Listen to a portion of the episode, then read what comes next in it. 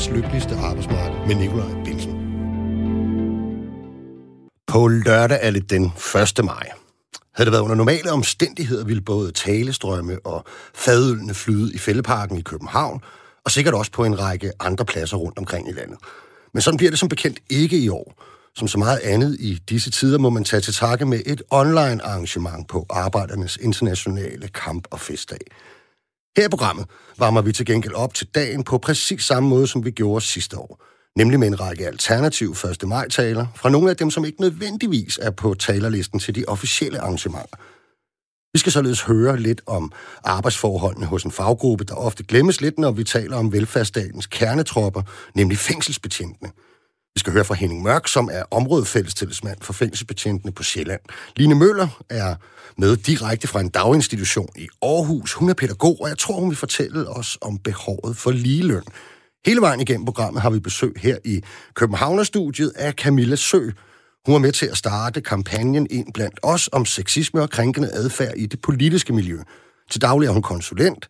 Hun har stillet op til valg for partiet Venstre, og det gør jo på en eller anden måde mig lidt sikker på, at 1. maj taler nok ikke er det, hun har holdt flest af i sit liv. Det kan til gengæld være, at unge Julie Madsen kommer til at holde mange af den slags. Hun er smedelærning og nyvalgt forperson for Erhvervsskolernes elevorganisation. Om et øjeblik vil hun tale lidt om fordomme omkring de erhvervsfaglige uddannelser.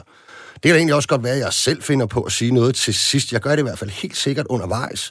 Og hvis man skulle have glemt det, er mit navn Nikolaj Bennesen. Til daglig er jeg sceneteknikerne på det Kongelige Teaters fællestillidsmand, men den næste times tid er jeres vært. Velkommen til programmet.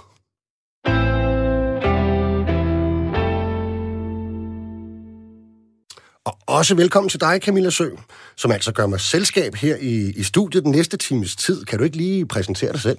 Tak skal du have. Øh, jo, du klarede det jo så fint. Øh, jeg er 30 år gammel og arbejder som konsulent i det daglige. Det er i hvert fald det, der giver mig øh, smør på brødet, og når jeg ikke laver det, så mener jeg en helvedes masse om MeToo og krænkelser, især i de politiske partier.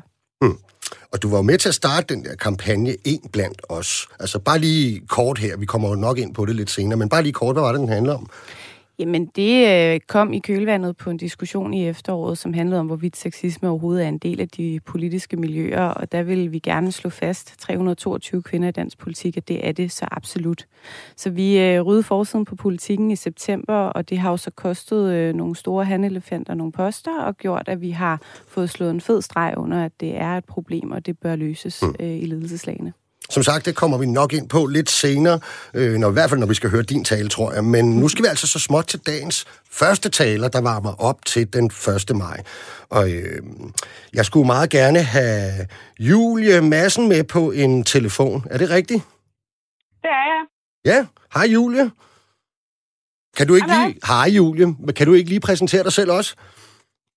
Jo, men jeg hedder Julie, og jeg er til daglig er lærer smed, og så øh, når jeg ikke er lærersmed, så ved jeg også, har jeg i hvert fald en holdning om alle mulige ting, og jeg er så forperson for Erhvervsuddannelsernes elevorganisation. Ja, og hvad, hvad er det for en organisation? Det er den organisation, der øh, kæmper for eleverne på erhvervsuddannelser, HTX, øh, SOSU og PAV. Hvad var det? Hvad, hvad hed det sidste? Øh, PAV, altså, øh, hvad hedder det, pædagog, øh, assistenter. Ja.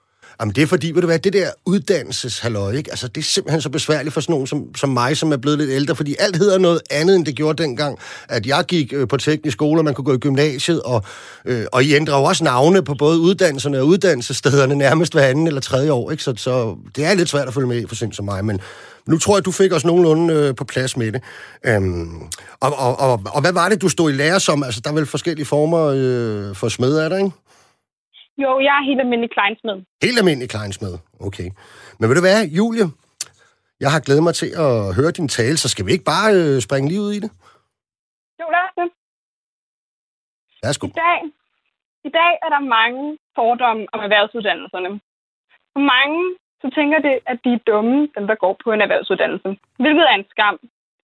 Men man har muligheden for at lære med hænder og hoved på samme tid. De har en evne, som skolebænken ikke kan. En erhvervsuddannelse er en vej fyldt med muligheder, både under og efter uddannelsen. Alt for mange tænker, at man er dum, hvis man går på en erhvervsuddannelse. Eller i hvert fald ikke lige så klog, som hvis man har taget en lang videregående uddannelse. Men det passer ikke. Vi er bare kloge på andre ting.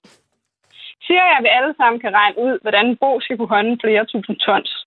Nej, det gør jeg ikke. Men vi ved nogle ting, som ingen andre gør. Vi ved for eksempel, at noget det godt tegnes på en tegning, men det kan ikke altid samles i virkeligheden. Vi ved, at en hver ikke kan lægge en perfekt svejsning eller samle et tag til UG. Men det kan vi. Vi er ikke nødvendigvis gode til at stave, men vi er gode til virkeligheden. På vores uddannelser lærer vi at håndtere hverdagen og virkeligheden på en meget jordnær måde. Når man tager en erhvervsuddannelse, lærer man at arbejde på en virksomhed. Man lærer at arbejde sammen med folk, som man aldrig havde troet, man skulle arbejde sammen med. Selvom man aldrig havde valgt at arbejde sammen med en person, så skal man have det til at fungere, når der er en kunde, der betaler for det. Det er en viden, der er enormt vigtig. Hvis man afleverer noget, der ikke er i orden på en virksomhed, mister de penge. Hvis man afleverer noget, der ikke er i orden på en skole, får man bare en dårlig karakter. Selvom det kan lyde skræmmende, er det ansvar enormt fedt og noget, man vokser med. Og noget, der gør en til en bedre person i sidste ende. Når man tager en erhvervsuddannelse, lærer man at arbejde på en virksomhed. Undskyld. Desværre er der mange, der tænker, at en erhvervsuddannelse er en lukket vej. Men det er det langt frem. Hvis du som 15-årig vælger at blive tømrer, kan du sagtens være med, være det i 15 år, og så tænke, du skal noget andet bagefter. Man kan videreuddanne sig bagefter, og mange erhvervsfaglige bogen, baggrund klarer sig ofte bedre, end dem, der er gået direkte fra gymnasiet af. Og uanset hvad, så er der ingen, der kan tage den viden, som man har fået øh, om materialer og konstruktion fra en, når man har taget en erhvervsuddannelse. Så hvis man elsker at bruge sine hænder og hoved, så skal man tage en erhvervsuddannelse, for det er ikke en dårlig uddannelse, og du er ikke dum, fordi du tager en erhvervsuddannelse. Du er bare klog på andre ting end at stave. Var det simpelthen afslutningen? Så knipser jeg i hvert fald herinde øh, fra, Julie. Jeg synes, det var afslutningen. Det var afslutningen, ja. Altså, jeg synes jo, det var en rigtig fin tale, og man må sige, du slog jo et ordentligt rabalderslag her for øh, de erhvervsfaglige uddannelser. Og jeg kan jo godt fornemme, at det, det er garanteret, fordi du har mødt nogle af de fordomme, du ligesom øh, prøver på at kredse ind. Kan du ikke lige prøve at fortælle os lidt, hvad, hvad er det for nogle fordomme, man møder om, at ja, det vi i gamle dage bare kaldt for, for håndværker, altså for at være håndværker, men, men, men nu er det jo meget bredere, de erhvervsfaglige uddannelser. Hvad er det for nogle fordomme, du har mødt? Nu kommer jeg fra en familie, hvor mine øh, forældre har lange videregående uddannelser. Øh, så jeg ofte, når jeg siger, at jeg skal være eller lære som smed, så synes folk, det er underligt. Og de tænker som regel, at jeg uddanner mig nedad. Men det føler jeg jo slet ikke, jeg gør. Mm. Jeg uddanner mig ikke til noget mindre, end det mine forældre er. Jeg uddanner bare til noget andet, til det, der passer til mig, og ikke til det, der passer dem. Okay, jamen det, er jo, det er jo også sådan lidt interessant, fordi jeg, jeg, altså, det er jo faktisk en trafik, der ikke er særlig meget af, at, at øh, børn af, af forældre med, med, med længere uddannelser og videregående uddannelser, akademiske uddannelser, øh, egentlig også bare de mellemlange, altså meget sjældent sender, øh, eller anbefaler i hvert fald, at, at sende deres egne øh, børn ind i sådan de erhvervsfaglige systemer. Og, og, og meget af det, vi jo ligesom taler om her også, det er jo i virkeligheden, at vi skal løse en kæmpe stor udfordring, ikke? Øh, Julie, og det er jo, at øh, inden for en ganske øh, kort overrække i virkeligheden, så står vi til at mangle op imod 90.000 faglærte, som jo selvfølgelig er ret så meget afgørende for, for, for den vækst, vi gerne vil have i det her samfund, og de arbejdspladser, vi gerne skulle kunne lave. Ikke? Øhm, altså, er, er det også lidt, øh, du prøver på at slå et slag lidt, øh, også for det, altså hjælpe til at løse det problem? Ja, både og. Altså for mig er det faktisk vigtigt, at man tager den uddannelse, som der passer til en. Øhm, og det skal ikke være på baggrund af, hvad ens forældre har uddannet sig til. Men du kan sagtens komme fra en akademisk baggrund, og så alligevel passe ind i en anden type uddannelse end det. Så det er mere det der med, at der skal være langt mere fleksibelt. Vi snakker tit om folk, som uddanner sig, og de mønsterbryder, og så bliver de akademikere og sådan noget. Men man er jo også mønsterbryder, hvis man gør noget andet. Så længe man vælger noget, som ligesom gør en glad, og noget, som man kan se sig selv i så det er det vigtigste. Ja, jeg tror i hvert fald, du har ret i det her med, at når jeg øh, også taler med mange unge mennesker, det er nogen lidt laver sådan en kortslutning omkring det, at de tror, at at, at unge synes, det er specielt sexet at skulle være med til at løse et arbejdskraftproblem, fordi det er der nogle politikere eller nogle øh, uddannelsesledere, der sidder og taler om. Og sådan er det jo nemlig ikke, vel? Altså, man vælger vel en uddannelse, fordi at man brænder for at lave det, øh, man gerne vil uddanne sig som, og fordi det netop giver nogle muligheder senere i livet, ikke? Øhm, men der er bare kommet sådan en opfattelse af, at en erhvervsuddannelse er en dårlig uddannelse. Mm. Øh, så derfor er der rigtig mange, som fravælger den, og det kan jo ses nu på de tal om, at der mangler øh, faglige. Ja. Lad os lige prøve at få øh, Camilla ind i, øh, i debatten her. Hvad hedder det? har du selv, øh, Camilla, har du en fordom om, øh, om, hvad hedder det, ja, om håndværker for sit liv? Jeg ved ikke, om jeg har fordomme, men jeg blev i hvert fald ikke studievejlig til, at, at det som sådan var en mulighed. Altså, øh, jeg læste på det almene gymnasium, og begge mine forældre er akademikere også med lange videregående uddannelser. Og øh, jeg oplevede det faktisk ikke som en mulighed, at jeg havde noget valg andet end selv at tage en lang videregående uddannelse. Og, øh, og der kommer Julio med en rigtig god pointe. Ikke? Vi skal holde i mange år. Der går rigtig mange år, før vi kan få lov til at gå på pension. Og det betyder også, at hvis man kaster sig over noget, som man ikke brænder for, og hvor der ikke er det her, som jeg kalder nerve, øh, når man går på arbejde, jamen så risikerer mm. du jo at, øh, at ramme ved siden af skiven og tage en beslutning for resten af dit liv, som du ikke øh, har det godt med. Mm. Lige præcis. Jeg skal lige høre, om vi stadig har Julie med os. Det lød næsten, som om du lige faldt af, Julie. Nå, men jeg er her stadig. Du er her stadig? Ja, okay. Hvad siger du til det, Camilla lige sagde? Det synes jeg er rigtig rigtigt, og det er også derfor, at jeg synes, vi skal have meget større fokus på, at en erhvervsuddannelse er slet ikke en lukket vej. Mm. Det opfatter jeg, at rigtig mange tænker, det er, og det er super ærgerligt, fordi med en erhvervsuddannelse kan du sagtens uddanne dig videre efterfølgende. Mm. Man skal ikke være bange for, at man får valgt noget, som man så fortryder bagefter, fordi selvom du vælger en erhvervsuddannelse i en tidlig alder, så kan du sagtens uddanne dig videre til noget andet senere mm. hen. Jeg har for nylig også øh, læst mig frem til et indlæg, du har skrevet i hvert fald, øh, sammen med en anden, så vidt jeg husker, øh, at, at du også mener, at der i selve ungdomsuddannelserne sker forskelsbehandling på sådan en række parametre. Blandt andet nævner du noget i forhold til kollektiv transport og, og noget med, med det her ungdomskort. Kan du ikke lige prøve at sige lidt om det? Jo, det er faktisk øh, noget, jeg synes er et kæmpe stort problem, fordi ja. der bliver nemlig snakket rigtig meget om, at vi skal til at have flere ind på erhvervsuddannelserne og sådan noget. Men man kan bare se på de, øh, de forhold, der er, at det ikke sådan virkeligheden er. I virkeligheden så er der jo fordele, hvis du tager en anden, altså tager en akademisk uddannelse, som du ikke får, hvis du tager en erhvervsuddannelse. Hvis du tager en erhvervsuddannelse, så har du for eksempel ikke mulighed for at få et ungdomskort. Og det er dybt problematisk, at man mm. forskelsbehandler på den måde. For det gør jo faktisk, at man som regering og som stat siger, der er fordel til dem, der tager den her uddannelse, men der er ikke fordel til dem, der tager den her uddannelse. Og så tænker man jo automatisk, at den, der har fordel, det må være den bedste. Og det er super ærgerligt, at man har både den øh, opfattelse. Ja. Hvad er der, altså, kan, du, kan du komme i tanke om andre steder, hvor man øh, oplever en, en forskelsbehandling? Også i vores sådan mere, hvad kan man kalde det, institutionelle uddannelsessystem, altså hvor der simpelthen er en, en markant stor forskel på at gå der, hvor langt de fleste unge i dag gerne vil gå, nemlig på gymnasiet, og så på at gå øh, på EUD? Når du tager en erhvervsuddannelse, så skal du have en læreplads. Mm. Hvis du ikke har en læreplads efter dit grundforløb 2, så står du med en uddannelse, som egentlig ikke rigtig bliver til noget. Mm. En skolepraktik, den fungerer helvede til. Okay, hvorfor? hvorfor? Prøv lige at fortælle, hvorfor. Øh. Det, altså, for eksempel her under nedlukningen, så har de jo været blevet sendt hjem. Mm. Min kæreste, han var i skolepraktik øh, i, øh, i foråret sidste år, og der fik han nogle matematikopgaver, som tog ham cirka en time, og det havde han så en hel uge til. Det lærer man altså ikke meget om at være elektriker ved. Nej. Og sådan er der bare rigtig mange ting, også når man er fysisk, hvor man kun lærer en brøkdel af det, man skal lære, så man ender med at få en anden rangs uddannelse. Mm. Og det er bare ikke i orden. Og det er bare nogle problematikker, som der ikke er på et gymnasialt gymnasie. Mm.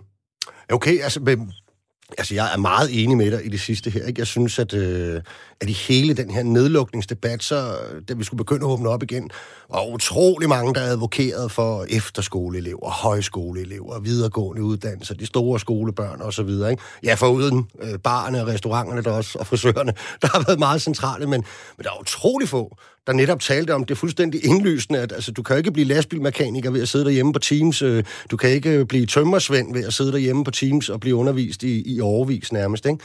Altså, har vi også selv været for dårlige, Julie, til, at, øh, til ligesom at få, få gjort det gældende, at, øh, at det her skulle da have været langt tidligere fremme i, i genåbningerne?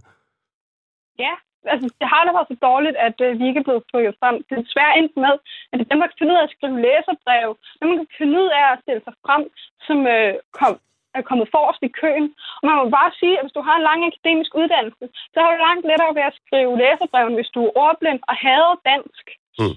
Altså, det er bare sådan, vi har givet fordelene til dem, der allerede har alle fordelene. Og så har vi gjort en erhvervsuddannelse værre ved, at man har siddet derhjemme i skolepraktik, mm. og man ikke har kunne få den uddannelse, man har ret til, og den undervisning, man har rettigheder til. Okay. Vil du være, nu fik du i hvert fald øh, sat en masse ting på dagsordenen her, Julie Madsen. forperson for Erhvervsskolernes elevorganisation og smedelærling af Guds nåde, var jeg lige ved at sige. Tusind tak, fordi du fyrede din tale af her. Tak fordi jeg måtte være med. Det er så lidt. Hej hej. Hej. Jeg synes jo faktisk, at øh, Camilla, at, at, at, øh, at Julie peger på noget meget interessant her til sidst, det der med også med, hvem fylder i en debat. Og det er jo derfor, vi i dag prøver lige at give nogle lidt andre stemmer, end dem, der på lørdag at det er med i de der online arrangementer. Der står øh, alle fagbosserne og politikerne fra Rød Blok jo ikke. Øhm, og har man kunne se det under corona også måske i virkeligheden, at øh, det tænker jeg da tit, at, at man, vi kan godt se, hvem der er vant til at få taletid i det her samfund, kan vi ikke? Og det kan man godt. Øhm, jeg tror, at en overset gruppe er øh, faktisk mændene, altså ensomme mænd. Øh, mm. Det er dem, der har det sværest, når de kommer ud af ægteskaber, der bor enormt mange mænd alene. Og jeg kunne godt forestille mig, at nedlukningen forværrer den situation, men jeg kunne også godt forestille mig, at det ikke lige er dem, der sætter sig og skriver et læserbrev om, hvordan det har konsekvenser for dem, øh, at der har været så, så lang en nedlukning nu her. Ikke? Mm. Jo, det, det er sådan den ene, ikke? og den anden, det er jo de der, hvad kan man sige, at når vi legner alle vores samfundsinstitutioner op, ikke? nu nævnte jeg dem før, ikke? efterskoler, højskoler, universiteter, de store børn i skolen osv., altså, man, man kunne ikke sparke sig frem for politikere, der ville have åbnet øh, både gymnasierne og efterskolerne og højskolerne. Er det så simpelt, at det er fordi, at mange, nu har du selv øh, været politiker, kan man sige, at mange af politikernes børn, det er de steder, de går? Jeg tror, det er fordi, de også har kunne mærke, at der har været en, en stemning af, at det var øh, synd for de unge, og det er det sådan set Og det var også. det jo også. Ja, Ja, helt ja. klart. Så, så jeg tror også, at det er jo en, en prioritering, sådan er politik, at der øh, bliver man nødt til at prioritere noget over noget andet. Sådan er det med, med genåbning, sådan er det med de midler, vi Mm. betaler. Så det er jo egentlig ikke så mærkeligt, at de så prioriterer det, hvor de kan mærke, at der er en, en folkestemning også. Nej, det er jo det. Og du hvad, nu er vi jo ligesom i gang. Det kan du godt mærke, ikke, øh, Camilla? Um, og inden det er dig, der står på programmet, så skal vi lige høre en anden taler. Og hvor en smedelærling organiseret i Dansk Metal jo næsten ikke kan blive mere 1. maj-agtigt, så skal vi nu høre fra et af de områder i den offentlige sektor, som vi måske har en tendens til at glemme, når man taler om varme hænder og velfærdsstatens kernetropper. Det er fængselsbetjentene, og det er en faggruppe, hvis arbejdsvilkår politikere i medier i hvert fald ikke lige frem sådan overbebyrder med opmærksomhed. De fylder ikke så meget i debatten, som de måske burde. Det skal vi have gjort lidt ved i dag, så jeg skulle gerne have Henning Mørk med på en telefon. Er det rigtigt, Henning? Ja, det har du. Nej, hvor er det godt. Velkommen til programmet. Tak skal du have. Henning, du er jo fængselsbetjent og repræsenterer dine kollegaer som fællestillidsmand for det, der kaldes området Sjælland. Er det ikke rigtigt forstået? Ja, det er rigtigt, ja. Ja, hvad dækker det over? Prøv lige at nævne nogle fængsler. Det kunne være Jyderup, Herste Vester, Storstrøm Fængsel, Arresthusene i Kalundborg og hvad hedder det, Næstved, Slagelse, hele vejen rundt, ikke? Og så har vi også øh, Lysomgård, øh, det der hedder Avedøre derude, som er sådan en pension, hvor man sluser, Mm. hvad hedder det, øh, de indsatte ud i, i samfundet bagefter. Okay. Så det er et, et stort område, jeg dækker. Ja. Men ved du hvad, skal vi ikke bare kaste os ud i det? Henning Mørk, fællestillidsmand og fængselsbetjent. Lad os lige få dit bud på en 1. maj-tale. Ja. Kære lyttere, 98,5 procent af Fængselsforbundets medlemmer stemte nej til overenskomsten. Hvordan kan det være, at en helt faggruppe øh, og et enigt forbund stemmer så massivt nej til overenskomstforslaget? Det er fordi, at betjentenes løn og arbejdsforhold ikke står mål med det, andre faggrupper kan tjene på deres job. En fængselsbetjent med 10 års ansættelse og en treårig uddannelse kan se frem til en månedsløn på ca. 27.000 kroner om måneden. Vi er helt enige med sygeplejersker, pædagoger og andre faggrupper, som ønsker en evaluering af tjenestemandsindplaceringen i 1969, og vi ønsker et lønløft for de varme hænder. Vores uddannelse er en treårig uddannelse på bachelorniveau, som udløser 180 ETCS point. Og alligevel halter vi mere end 3.000 kroner efter sygeplejerskerne, som igen halter efter andre med kortere videregående uddannelse. Det er ikke kun den skæve lønindplacering, der vækker vrede hos Fængselsforbundets medlemmer. Det er også som om, at vi er glemt af politikerne. Vi udøver myndighedsudførelse som politi og forsvar, men vi deltager i stor stil også til resocialisering af de indsatte, så de kan komme tilbage i samfundet øh, og være kriminalitetsfri. Vi har det hårde og det bløde. Vi er som så mange andre varme hænder i velfærdssamfundets store maskine. Desværre er der ikke mange stemmer i at sikre ordentlige forhold i fængsel og resthus. og personalet er man fra politisk side fuldstændig ligeglade med. Og det er på trods af, at det er dyrere at forsikre en fængselsbetjent i Jyderup, end det er at forsikre en kampsoldat i Afghanistan. 11 gange så dyrt at forsikre en fængselsbetjent som en kampsoldat i Afghanistan. Hver år så bliver 0,3 procent af de erhvervsaktive danskere øh, førtidspensioneret på grund af helbredsmæssige betingelser. For fængselsbetjentene er tallet 3 procent, altså en 10 gange større risiko for at forlade arbejdsmarkedet før tid med alvorlige øh, følgesygdomme. Det er ikke et tal, som er kendt af arbejdsgiverpolitikere. Det har været kendskærning i den danske kriminalforsorg gennem de sidste 30 år. Men hverken arbejdsgiver eller politikere gør noget som helst for at forbedre de ansattes forhold og stoppe det, jeg vil betegne som Danmarks største førtidspensionistmaskine. Lønnen er efterhånden så lav, at man ikke kan fastholde og tiltrække nye medarbejdere. De seneste otte år er antallet af betjente faldet med mere end 500. I de sidste flerårsaftale skulle Kriminalforsorgen tilføres 250 ekstra betjente. Det blev så igen til et fald på 300, så vi jo ingen vegne nået med at opfylde de mål. Til gengæld kan vi glæde os over flere civile medarbejdere, som med regneark, analyseværktøjer og nye IT-systemer øh, befolker øh, Kriminalforsorgens kontorer. Antallet af civile er historisk højt, og betjente i frontlinjen blandt fangerne er historisk lavt. De ansatte eller ansatte af indsatte stiger, og der er nye højder med overfyldte fængsler og resthuse, hvor fangerne presses sammen på små celler med madrasser på gulvet og i køjesengen. Skal du som borger bekymre dig om det? Ja, det skal du. Fordi det er en del af velfærdssamfundet, at kriminelle bliver fjernet fra gaden og får forsøgt hjulpet tilbage til kriminalitetsfri i samfundet igen. Fængsler er ikke hoteller, men fængselsmodeller som i Sydamerika og i Asien gør ikke de kriminelle mindre kriminelle og sikrer dem, at de kan komme tilbage som normale borgere i samfundet. Fængselsbetjenten arbejder i landets farligste og mest nedslidende job. Vi fortjener en ordentlig løn, som står mål med det ansvar og kompetencer, så som man kan fastholde og tiltrække nye medarbejdere i en foranderlig verden. Kriminalforsorgen er og har været en sørgelig førtidspensionistmaskine, der nedslider medarbejderne og smider dem på porten. Hvis vi havde kæmpet i Afghanistan på samme måde som skiftende direktører for Kriminalforsorgen og minister, minister har kørt Kriminalforsorgen, så svarer det til, at vi havde udsendt Tivoli Garden med onkel Reje i spidsen og placeret den i en hoppeborg i Helmand-provinsen. så er det sagt. God 1. maj til alle. Tak. Tusind tak skal du have. Det var Henning Mørk, som er fængselsbetjent og fællestilsmand. Øh, vi lige hørte, synes, det var en, øh, en meget fin øh, tale med en finurlig afslutning, Henning. Øhm, tak. Glædeligt mandagsfelt har Claus skrevet herind, og hvis du også vil have en bemærkning læst op, eller hvis du har et spørgsmål til en af de gæster, vi har inde, så kan du altså sms herind på 1424, skriv R4 og din besked efterfulgt af et mellemrum.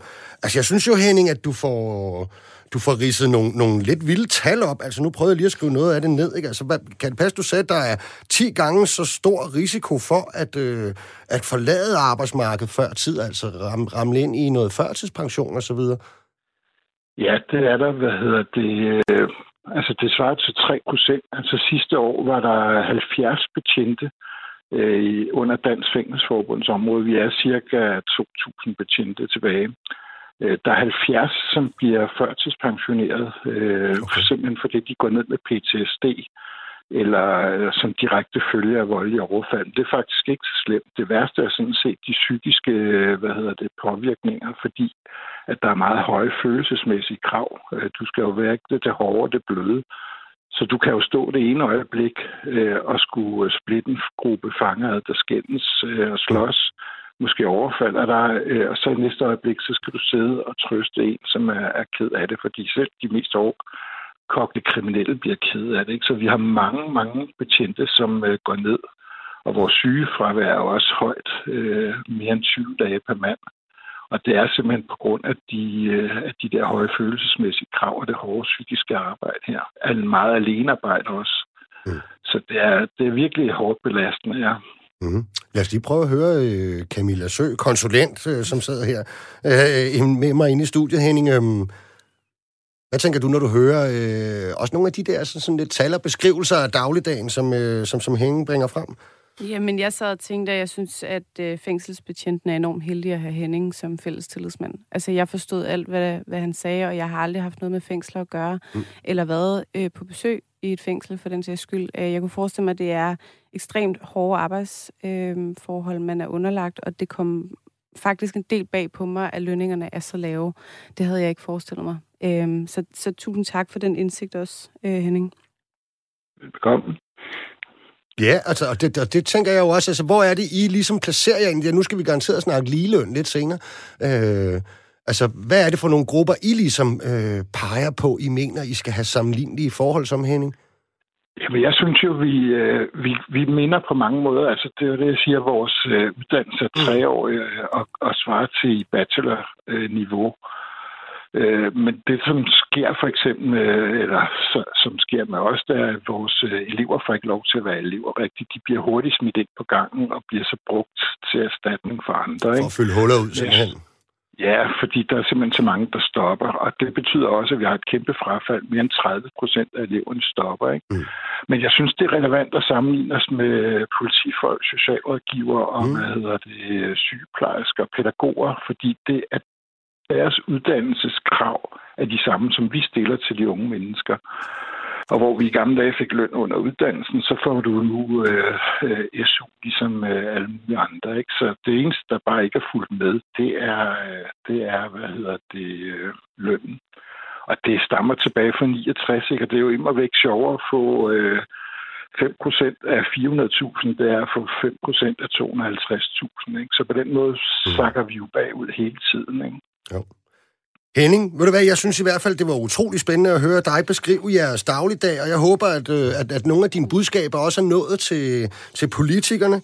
Så der er egentlig bare tilbage for mig at ønske dig en god 1. maj. Øhm. Ja. Mange tak. Tak for ordet, og lige måde til jer.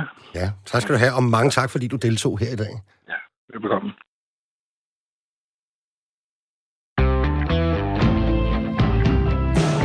Lytter til verdens lykkeligste arbejdsmarked med Nikolaj Bensen. Det er nemlig fuldstændig rigtigt. Du har stillet kanalen på Radio 4 og lytter til verdens lykkeligste arbejdsmarked. I dag er vi i gang med at varme op til på lørdag, hvor det som bekendt er den 1. maj. Der bliver hverken bands på scenen, blafrende faner eller flydende fadøl i fældeparken. Talerne bliver holdt online, og her i programmet, der lader vi op på samme måde som sidste år. Det bliver med talere, der måske er lidt anderledes end de mere officielle af slagsen, som jo typisk er fagforeningsbosser og politikere fra den røde blok. Vi har allerede hørt fra smedelærlingen Julie Madsen og fængselsbetjenten Henning Mørk. Til sidste program skal vi høre fra pædagogen Line Møller, som savner ligeløn i den offentlige sektor, og nu lige om lidt skal vi høre fra Camilla Sø, som har været med mig i studiet under hele programmet. Men hvis ikke du har nået at høre den første halvdel af programmet, så skal du ikke fortvivle, for man kan naturligvis hente den ned på de steder, hvor du normalt henter dine podcast. Men hvis du har et spørgsmål eller en bemærkning til dagens emner og gæster, så kan du fortsat skrive herind på 1424, skriv R4 og så din besked efter et mellemrum. Nu skal vi til dig, Camilla. Nu har ja. jeg, jeg har jo glædet mig meget til at høre den tale, fordi Nå, har jeg, har, jamen, jeg har jo bildet alle ind, der hører med, at du aldrig har holdt den 1. maj tale før. Skal vi ikke lige høre, om det egentlig er rigtigt? Det er, det, det er rigtigt. Du har ikke? Og, nej, det har jeg ikke. Nej, og det er måske blandt andet, fordi du har været politisk aktiv og stillet op til valg for partiet Venstre, ikke? Ja. Hvad var det, du stillede op til? Det var regionsrådsvalget i ja. 2017 i Region Hovedstaden. Okay.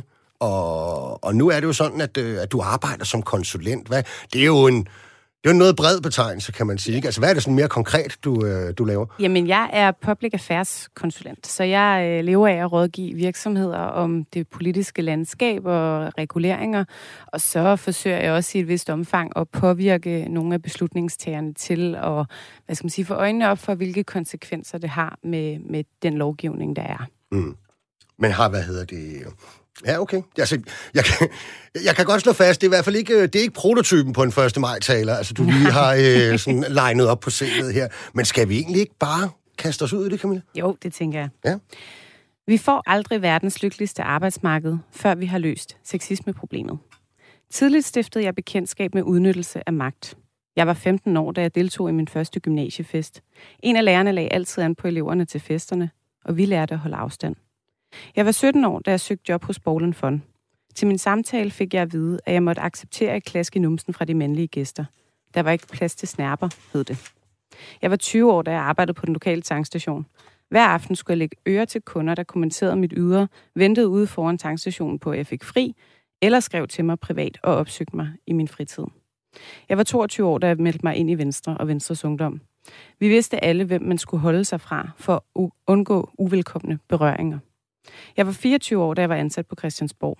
En mandlig politiker bad mig knap ned i min skjorte midt i arbejdstiden, mens jeg lavede kaffe.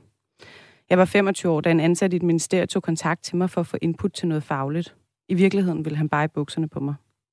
Jeg var 28 år gammel, da en mandlig medarbejder på mit tidligere arbejde var grænseoverskridende over for flere andre ansatte. Da jeg bad ham stoppe, var han både truende og voldsom over for mig. Det her kommer du til at høre for. Jeg var 29 år gammel, da det gik op for mig, at sexisme breder sig langt ud over mit eget parti, Venstre. Jeg var 30 år gammel, da jeg fik en opringning af en ung kvinde, der var blevet voldtaget i sit ungdomsparti. Hun havde aldrig fortalt det til nogen. I efteråret 2020 skrev Danske Kvinder historie. Vi rejste os i flok og krævede en ordentlig behandling. Hvad end det var i mediebranchen, de politiske partier, medicin eller som håndværker. Fag efter fag satte fingeren på det, vi alle har måttet bide i os i overvis. Sexisme, som i sidste ende udgør et både arbejdsmæssigt og demokratisk problem. I de politiske partier er vi vant til at mobilisere. Vi ved, hvilke knapper vi skal trykke på for at fange mediernes interesse og for at drille modstanderen. Vi har talenter inden for kampagne, sociale medier, kommunikation og politikudvikling. Og så har vi fundet ud af, hvor stærke vi er, når vi sigter efter et fælles mål. Det må aldrig være ens politiske tilhørsforhold, der afgør, hvor godt du er stillet i en krænkelsessag. Men de muligheder er det ikke alle, der har. Nogle brancher bliver slet ikke hørt eller omtalt i medierne. De kæmper en stille kamp og forsøger at blive hørt af deres ledelse. Når ledelse, netop ledelse og ansvar er to helt afgørende elementer i, at vi kommer videre fra opråb til forståelse, og fra forståelse til handling, og igen fra handling til forandring.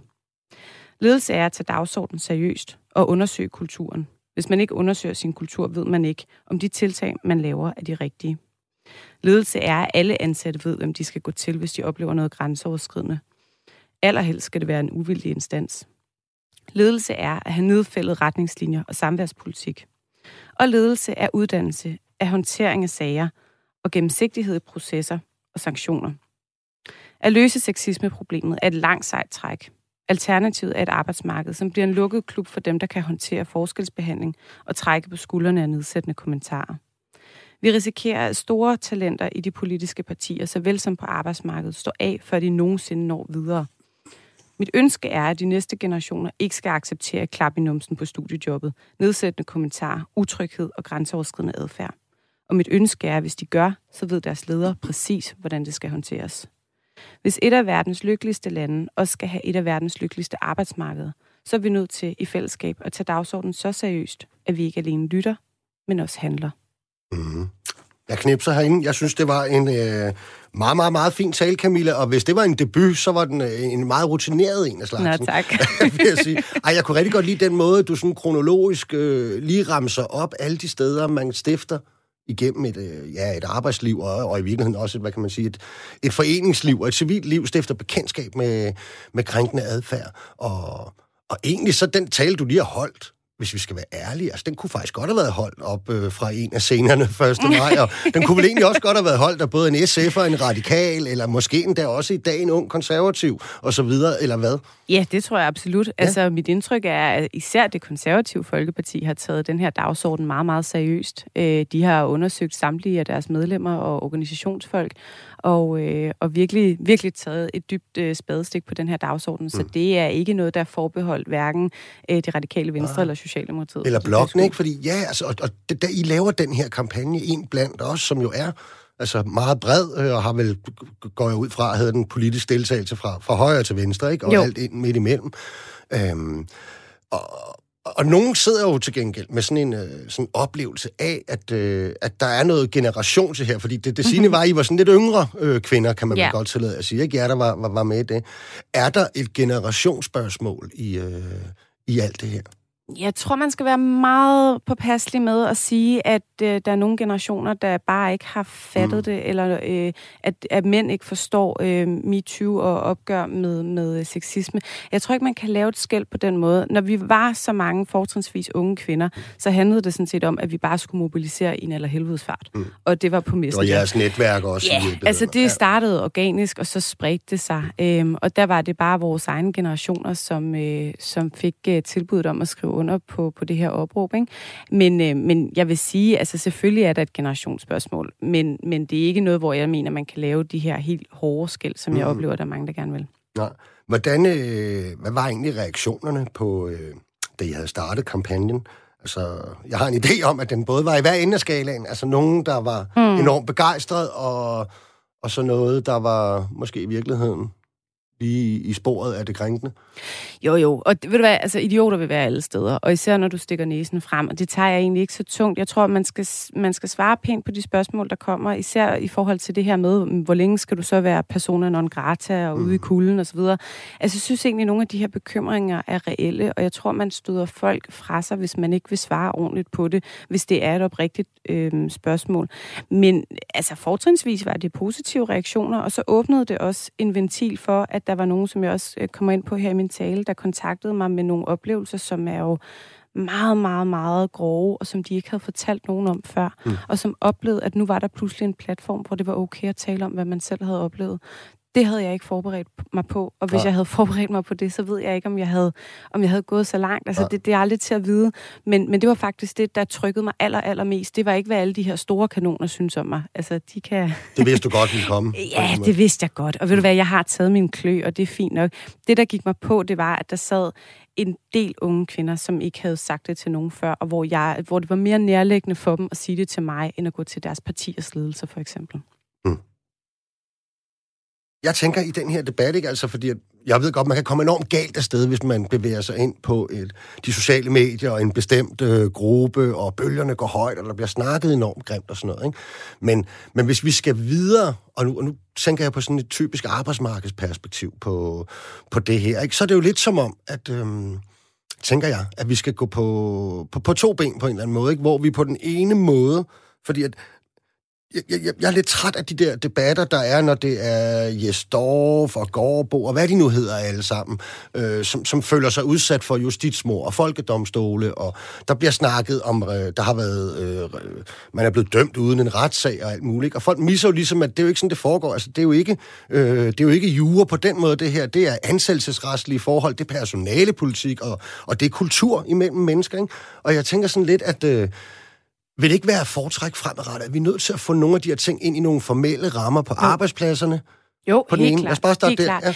Jo, men altså, det, det, man bliver nødt til at forstå i den her debat, det er, at hvis det havde været nemt, så var det jo formentlig blevet løst mm. noget før. Så selvfølgelig er det ikke nemt, og der er mange også ledelser, som ikke er vant til at håndtere det her.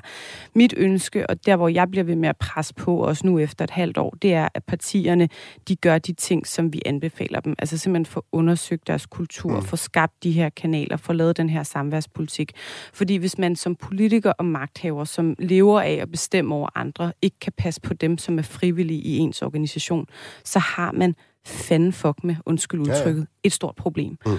Øhm, og der undrer det mig, at jeg skal sidde her syv måneder senere, og alligevel blive irriteret over, at der ikke er sket nok. Altså, så, så det, er, øh, det, det er simpelthen, altså, der, der bliver de nødt til at gå forrest. Øh, beskæftigelsesministeren, øh, som jo så også nu er ligestillingsminister, bliver også nødt til at gå forrest, så der ikke er den her partimæssige silotænkning, mm. så du ikke er dårligere stillet, hvis du er på den blå blok, end du er, hvis du er på den røde blok, eksempelvis. Mm. Mm. Og hvis jeg så tager det ud på arbejdsmarkedet, altså, så, så er der jo nogen, der vil hæve det, jamen vi har jo sådan set nogle formelle strukturer. Der, øh, så kan man altid diskutere, om de er synlige nok, øh, ved folk, hvem de skal henvende sig til. Og der er jo også stor forskel på brancher. Hvem kan overhovedet lide at henvende sig til en mellemleder, en tillidsmand, en arbejdsmiljørepræsentant, der er alle vores systemer. Men jeg har også oplevet, og, eller fundet ud af, at, at det er jo heller ikke helt nok, fordi det er jo kulturen derude, som skal flyttes før, at, at den formelle ramme fungerer. En ting er, hvad man vedtager i en personalpolitik, eller et firma siger, nu gør vi sådan her fra nu af. Altså, og den kræver vel, tænker jeg, også en øh, sådan meget øh, i øjenhøjde i virkeligheden, og alvorlig samtale med hinanden, hvor vi, øh, hvor vi finder ud af, hvad, hvad der er passende opførsel, uden at lave det er så Ja. bare meget personligt en facitliste over, hvilke bemærkninger og vildigheder man ikke må sige. Selvfølgelig, og vi så det samme med, med samtykkeloven. Skal vi så logge ind med nem idé? Mm. Øhm, og det er fordi, at vi har behov for regler og retningslinjer mm. for at finde ud af, hvad vi må og hvad vi ikke må. Det er corona jo det bedste eksempel på. Ikke? Og i virkeligheden handler det måske også om at tænke sig om. Og jeg plejer at sige, en god tommelfingerregel, det er, at du må godt ko- altså, komplimentere din kollegas kjole, men du skal ikke komplimentere de bryster, der sidder ind under den kjole. Altså, mm. hvis du ligesom kan bruge det som afvejning, øhm, så er man i hvert fald et godt stykke. Og bare det at tænke sig om, tror jeg, kan tage en rigtig, rigtig langt. Ikke? Jo, og der må vel også, tænker jeg, stadig godt være forskel på, øh, hvad tonen og kulturen er i en faggruppe, så længe den er i øjenhøjde. Altså, mm. altså bare for at sige, jeg tror også, det er enormt svært at slå en lige streg øh, omkring, i hvert fald når vi snakker sådan, øh, måden, vi omtaler hinanden på, og hvilke emner vi taler om, og så videre. Det er vel, øh, det er vel bedst, hvis den slags er i, i øjenhøjde, og også i, altid selvfølgelig en respekt for hinanden, men også en respekt for, at man, man kan jo ikke sige, at en advokat og en, øh, en tømmer nødvendigvis tænker en som alt, eller Nej, har den samme tone i frokostpausen. Overhovedet ikke. Og vi har taget et kæmpe kvantespring i løbet af de her måneder. Og øh, jeg hører fra, fra mine venner og bekendte, at der foregår rigtig mange samtaler hjemme ved sofabordene med folks forældre, hvor de prøver at forklare mm. dem, jamen, hvorfor er det ikke okay at gå og, og opføre sig på den her måde. Så, så noget af det handler faktisk i virkeligheden også om noget så banalt som samtale. Mm. Om hvordan vi omgås hinanden. Ja, og når jeg har hørt nogle af de beskrivelser og i historier, øh, der, som I kom frem med der, så er jeg også nødt til at sige, at de mindede meget lidt om, øh, hvordan det er at være for eksempel på en byggeplads og en skurvogn og i nogle klassiske håndværkerfag, og jeg kommer selv fra en meget mandedomineret, et meget mandedomineret fag, og så videre. Altså, man, man sad lidt med et indtryk af, at det, det politiske liv og miljø er måske også sådan lidt et parallelt samfund på en eller anden måde. Ja, altså du finder jo ikke noget sted, hvor magten er så centreret, som det er i, øh, i dansk politik. Og derfor så er det jo også vigtigt at forstå, at dem, som siger, jamen du kan jo bare sige fra, eller hvorfor var det, du ikke bare gik fra den der situation? Der er så mange, der er så mange øh, strukturer i de politiske partier, der gør, at hvis du nu siger fra på en forkert måde over for en person, så risikerer du, at vedkommende ikke vælger at opstille dig til Folketinget, for eksempel. Eller du bliver frosset ude. Og de ting bliver vi nødt til at have med i ligningen, øh, når, når vi taler om det her. Camilla Sø, jeg synes i hvert fald, det var en glimrende 1. maj-tale. Den kan du godt øh, holde på lørdag også. Ja, tak. Øh, et eller andet sted. Nu skal vi øh, et smut til Aarhus, hvor at øh, Line Møller skulle være med direkte ude fra en daginstitution. Hej Line. Hej med jer. Hej. Jeg synes ikke, jeg kan høre nogen børn i baggrunden. Har du gået, er du gået ind i Nej. kosteskabet? Jeg er lidt tæt på. Jeg er i hvert fald gået ind i personalestuen. Nå, okay. Hvor er vi, hvad er det, en øh, børnehave eller vuggestue, eller hvor er vi henne? Jeg arbejder i en, øh, altså, i en integreret institution, men er i vores børnehaveafdeling. Ja. Så vi har både vuggestuebørn og børnehavebørn. ja. Okay, men øh, jeg kan forstå, at du skal tale lidt om, øh, om ligeløn, så skal du ikke bare øh, fyre den af? Det, det vil jeg gerne. Ja. ja. 1. maj i år står endnu en gang i coronaens lys. Det kan vi ikke komme udenom. Gennem det seneste år har jeg som pædagog gået på arbejde for at skabe trygge rammer for vores børn i en turbulent tid under coronakrisen. Det seneste år har krævet en indsats ud over det sædvanlige fra mine kolleger og mig. Vi har oplevet restriktioner, der har udfordret vores profession. Vi har kæmpet med vidtrækkende krav om rengøring, små børnegrupper og holdt børnene adskilt. Jeg har trøstet og krammet børn og givet nærhed, uden at tænke på, at vi står midt i en pandemi. Men når dagen er om, og jeg har fået fri, har utrygheden indfundet sig. Og frygten for smitte skulle jeg ryste af mig, inden jeg kom hjem til min egen familie. Gang på gang har politikerne fortalt, hvor vigtige vi pædagoger er, for samfundet kan løbe rundt. Særligt under coronakrisen. Men når jeg omkring den første hver måned kigger på min lønseddel, så ser jeg ikke den anerkendelse. Tværtimod bliver jeg mindet om konsekvenserne af politikernes beslutning, da de i 1969 placerede pædagoger og andre kvindefag i bunden af lønhierarkiet. En placering, der har hængt ved lige siden. Dengang fik pædagoger en løn, der mindede om lommepenge for sådan, at passe børn, mens øh, manden var familiens overhoved, der skaffede smør på brødet. I dag er det helt anderledes. Vi pædagoger passer på ingen måde bare børn. Vi skaber trygge, gode rammer, hvor børnene kan udvikle sig i. Fagligheden er i top blandt pædagogerne, og det ved både vi pædagoger, forældre og politikerne. Vi har forsøgt at komme løn efter til liv ved overenskomst efter overenskomst. Vi har fået en ligelønspulje, der har symbolsk betydning, kunne man sige, men som gør, at pædagoger alligevel først opnår ligeløn om over 700 år, hvis der ikke bliver gjort andet. Det kan ingen være tjent med. hverken også pædagoger eller de andre folk som sygeplejersker, jordmøder og lignende, der også lider under løn efterslæbet som følge af tjenestemandsreformen. Det kalder på en politisk løsning. Politikerne skal på banen og rette op på det. Det er afgørende for at fastholde de mange pædagoger og andre velfærdstropper i de historiske kvindefag, der tænker, om det er umagen værd at kæmpe med et presset arbejdsliv, lav løn og mangel på ressourcer og anerkendelse. Men også for at tiltrække den næste generation, så vi bliver ved med at få dygtige pædagoger til faget, der vil gøre en forskel for børn og unge. Politikerne bliver nødt til at tage et opgør med lønnedsforslæbet. Det er den eneste løsning. Tak for ordet. Det var så lidt. Jeg knipser inde i studiets linje. Tak. Ja. Og jeg synes jo, at, øh, at, at, at du, du, du, du taler jo lidt om den her tjenestemandsreform, altså. Og det er jo ja. selvfølgelig noget frygteligt kompliceret noget, og, og, og der er nok mange, der ikke helt øh, ved, hvad det er i virkeligheden. Øh, kan du lige sætte mm. et par flere ord på det? Fordi det er jo det her, der har faktisk har gjort, at, at, at, at som du selv nævnte, at, at i virkeligheden, så vil det tage jer 700 år at nå op på, på, på det samme lønniveau, som, mm. øh, som hvis ellers skulle være indbaseret korrekt, ikke? Ja, ja. Jamen det man gjorde, det var, at man ligesom startede med, der i 69, øh, der er folk, der ved meget mere om det end mig, men øh, der placerede man først øh, tjenestemænd, ikke? Mm. Og så derefter, så placerede man sådan øh, de andre offentlige fag. Og pædagoger øh, og andre typiske kvindefag, vi blev simpelthen placeret øh, lavest, fordi at det var øh, typisk, altså øh, der mindede om det, kvinder i forvejen lavede, altså passede og plejede børn, voksne, ældre osv. Så der ligger vi jo fint på række, og, og jeg synes egentlig, Sofie Linde, hun sagde det jo også i sin tale, det kommer jeg til at tænke på under Camillas tale, ikke? Altså, det, den der sexisme, den handler jo ikke kun om, om det, vi gør mod hinanden. Men det er jo også sexisme, synes jeg, strukturel sexisme, at vi kvinder er placeret der. Og så har man ikke gjort noget ved det siden, vel? Altså, mm. vi har udviklet os på ligestilling på så mange måder i Danmark. Men der, der står vi fuldstændig, som vi gjorde i 69, ikke? Jamen, der, der, er en væsentlig pointe i, at så vidt jeg ved, så tjenestemandsreformen, så da man indførte den og, og forhandlede den dengang, så, så mm. nåede politikerne faktisk, at man ligesom skulle justere den. Ja, øh, ja ikke? Øh, jeg.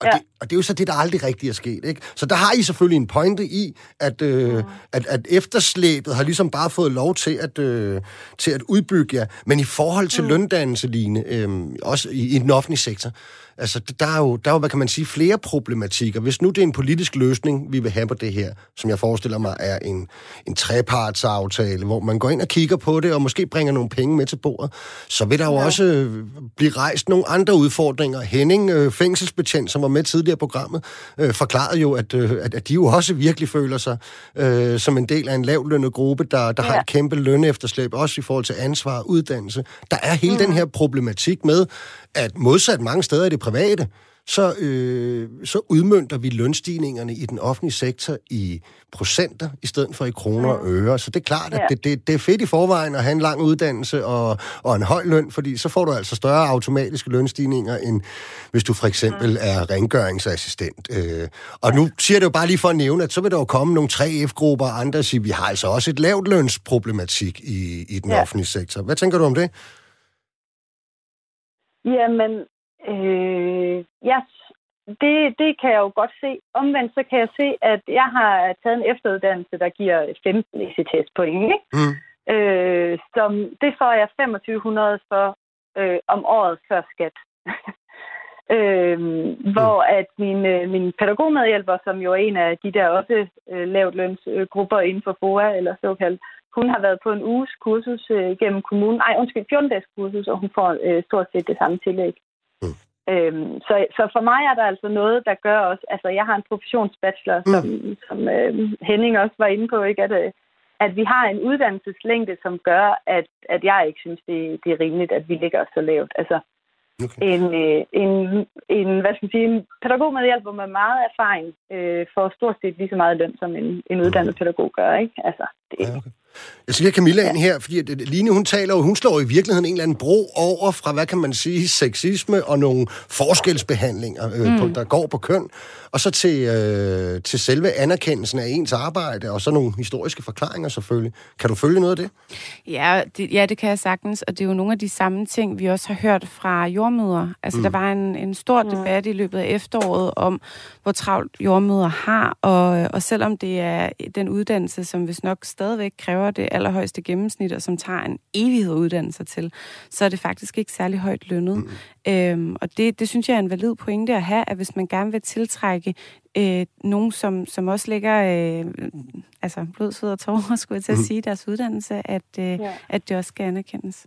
Men det er jo også lignende, altså man kan sige, jeg tror faktisk, når der er lavet store undersøgelser omkring øh, uligelønsspørgsmålet, også gående på mand og kvinder, altså så konkluderer man faktisk ret tit, at, at der, der foregår ikke en, en forskelsbehandling, forstået på den måde, at en mand og en kvinde, der laver præcis det samme i præcis det samme fag, får øh, meget forskellig løn. Det er på fagene, om man så må ja. sige. Så siger det ikke bare noget om, at vi har et meget kønsopdelt arbejdsmarked i, herhjemme i virkeligheden? Jo, og det, jeg, altså, jeg har haft nogle sindssygt dygtige pædagogmedhjælpere, øh, arbejdet sammen med, ikke? Som, som netop skulle til at vælge uddannelse, og de har sagt, at de vil det ikke. De vil ikke, de der unge mænd, jeg har haft, de har ikke vil vælge pædagogfaget mm. på grund af den dårlige løn. Det er da, altså, det er da skide problematisk, synes jeg. Ja, altså, og det er der sikkert også uh, unge kvinder, der ikke vil, fordi løn er så dårlig. Det er da, synes jeg, mm. ja, det, det, det spiller da helt klart en rolle. Altså, jeg kunne egentlig godt tænke mig at vide, øh, hvordan øh, lønnen ligger i Danmark for pædagoger sammenlignet med, med altså, i andre nordiske lande. Om, om det er sådan, at vi ligger meget lavt, eller hvordan? Fordi vi plejer jo at sammenligne os på mange andre områder også. Ved, ved du det, Line? Det ved jeg faktisk ikke. Jeg, jeg, men jeg kunne forestille mig, altså de, denne uddannelsen er lidt anderledes i de nordiske mm. lande. Øh, det er nærmest sådan en, så vidt jeg ved, en, en læreruddannelse, de har, og så ja. specialiserer man sig ind. Øh, så det ved jeg faktisk ikke. Øhm, men, men, ja. der, men der er der noget... Jeg, jeg kan ikke lade være med at tænke på... Når jeg, jeg har for eksempel prøvet at være på øh, et sygehus i udlandet, og der slog det mig som det første, at, øh, at rigtig mange af sygeplejerskerne, de var for eksempel mænd. Og du skal ikke, altså det kan mm. være i England, og jeg har sådan set også prøvet det i Grækenland og steder. Altså, øh, det er jo også noget, vi tænker lidt af et kvindefag i Danmark, ikke? Mm. Så, så sådan, ja, min point er egentlig bare, at, at, at er det ikke, og nu var det jo tidligere, manglen på faglært arbejdskraft, ja, der er det jo også lidt åndssvagt, at øh, kun at rekruttere cirka en halv procent fra hele det ene køn af de mennesker, der bor i det ja. her land, øh, for at skaffe flere til de faglige uddannelser. Ikke? Øhm, så er det ikke et, i det hele taget et kønsopdelt arbejdsmarked, vi skal sætte ind over for, Line? Det, det tror jeg helt sikkert. Men man har bare lavet alle mulige øh, projekter, både i kommunerne og i ministeriet, for ligesom at tiltrække flere mænd til øh, eksempelvis daginstitutionsområdet, mm. som jeg er i. Hvor stort er problemet? Fortæl os lige, det er det stadig et kæmpe problem at, at, at finde. Jeg har ikke mødt så mange i, i mine børns daginstitutioner, må jeg alle der kende. Jeg tror, man siger, at der er cirka 25 procent okay. i daginstitutioner, og det er jo primært i børnehaverne og mm. lederne. Altså, ja, okay. Der er næsten ikke nogen i vuggestuerne, vel? Øh, og det er jo ikke, fordi mænd ikke... Altså, øh, min, min egen mand er pædagog. Han er lige så god til at, at have et, med et vuggestuebørn og, mm. og gøre, som jeg har, ikke? Altså, det er jo... Ja. Jamen, hvad skulle, man så, hvad skulle man så gøre? Jamen, jeg tror helt sikkert, at det vil betyde noget lønmæssigt. Det, ja. det er jeg slet ikke i tvivl om. Altså, men der er man jo nødt til at dreje på forskellige ting, tænker jeg. Ligesom at mm. jeg ikke... Altså, jeg er heller ikke sikker på, at en trepart er den eneste løsning for at at gøre noget ved lønlandsbeslættet. Jeg tror, man er nødt til at, at tænke kreativt og skrue på alle mulige mm. Ja, og der er jo det særlige her, at, øh, at, at løndannelsen i Danmark, den foregår altså mellem arbejdsmarkedets parter og overenskomstforhandlinger. Mm. Så øh, vi skal også have overtalt, og det gælder både 3F'er og pædagoger, nogle, nogle øh, højtuddannede akademikere til, at de måske skal indvilde i, at vi udmyndter noget af lønnen anderledes, end det sker i dag i vores overenskomstforhandlinger. Line men Møller? det er ikke, fordi... Nej, bare kom, bare kom. Nej, men jeg synes, at, altså, jeg har set, at lærere, de får cirka 6.000 mere end pædagog om måneden, ikke? Mm. Men jeg tænker ikke, altså, lærerne, får de for meget løn? Nej, det synes jeg faktisk ikke, Nej. de gør. altså, så, øhm, så jeg tænker, der skal noget andet til end bare overenskomsten. Det kigger vi på. Line Møller i hvert fald, mm. tusind tak, fordi du ville deltage i programmet. Det var en herlig 1. maj til. Og Camilla, så har du prøvet at holde en 1. maj ting. Ja, Det har været hyggeligt at have dig med i programmet. det har været Jeg dødhyggeligt. håber, du synes, det var en fornøjelse også. Jeg kommer gerne igen. Hey, det kan jo være, at vi kan finde ud af det. Forløbet var det i hvert fald, hvad vi havde valgt at bringe i dag. Vi skal høres ved på næste mandag, samme tid og sted. Jeg håber, at øh, I får en god 1. maj på lørdag. Dem, der holder den slags. Verdens lykkeligste arbejdsmarked er produceret af Rakkerpark Productions.